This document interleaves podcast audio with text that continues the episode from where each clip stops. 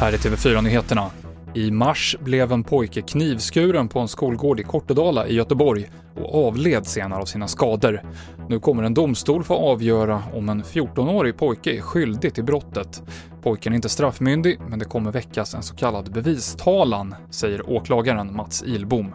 Det är ju en framställan till tingsrätten om att vi vill att de ska pröva detta eh, under en förhandling för att se om, om den här personen har begått den här gärningen som vi har angett. Och pojken nekar till brott. Det brinner i en lägenhet i centrala Örebro och räddningstjänsten är på plats för att släcka både in och utvändigt. SOS Alarm säger till SVT att det finns viss risk att elden sprider sig.